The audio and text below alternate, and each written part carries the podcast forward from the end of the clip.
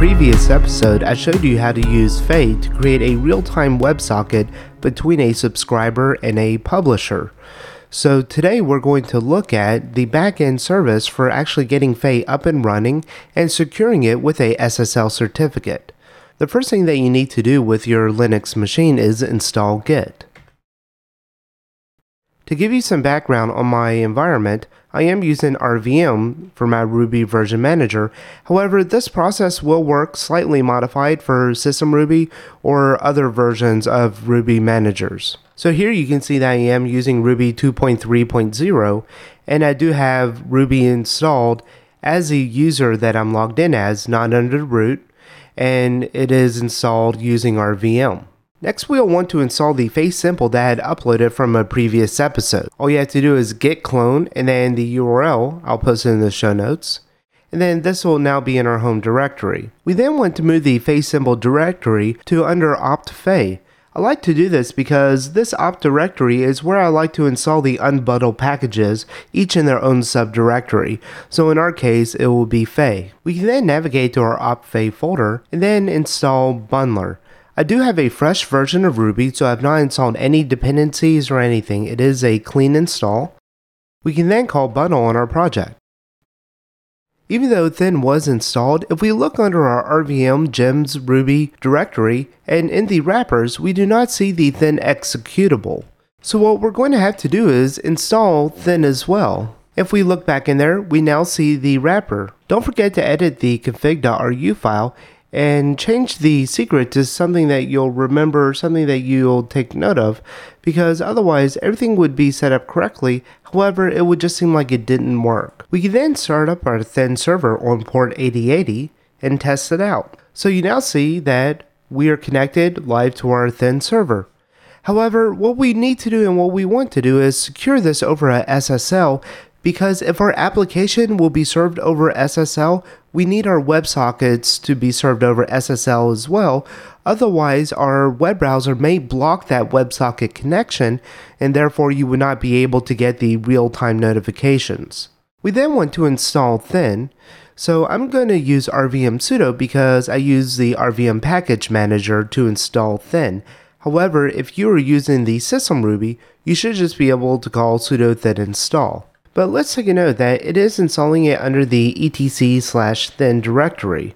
And then also, depending on your system, run one of these commands. And this will make sure that thin starts up whenever you reboot your computer. We can then create a thin.yaml file in our etc thin directory. And then paste in the following. And this may be different for your environment, so do take note of the first three settings at least.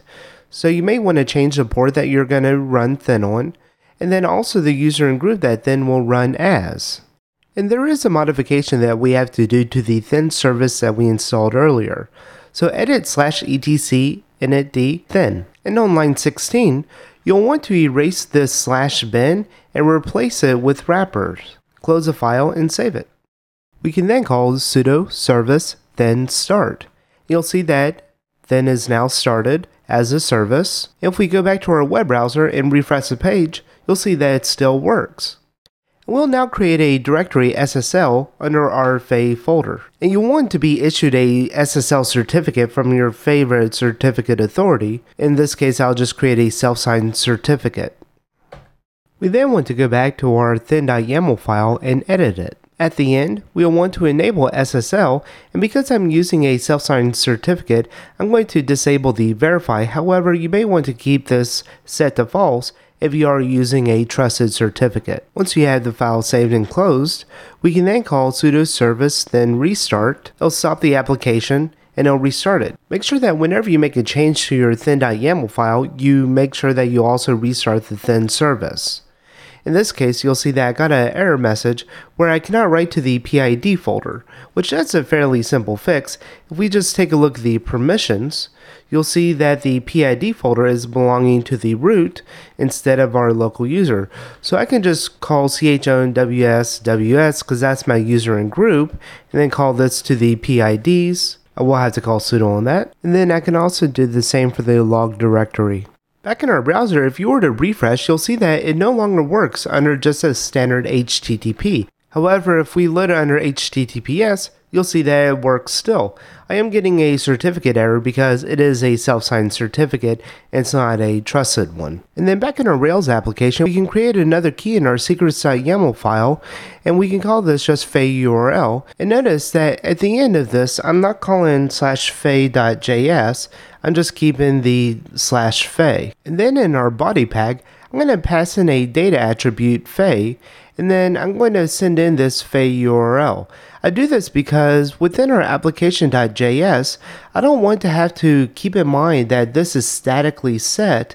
Instead, I want to make a check to see if that data attribute exists, then we'll load our necessary faye dependencies here. So back in the application file, we also want to change the JavaScript include tag to the faye URL that we set in our secrets. However, within our JavaScript include tag, do take note that we are calling slash faye.js here. And then in our application.js file, I'm setting the faye underscore URL variable to the data attribute faye that we set in our body. I'm then calling the faye client to that reference URL. So if it does exist, then it will execute the below code. Otherwise, it will not include this, which would have led to a JavaScript error. Finally, in our application helper, in the broadcast message method, you'll also want to replace the static URL here with the faye URL from our secrets.yaml file. Well, that's it for this episode. Thank you for watching.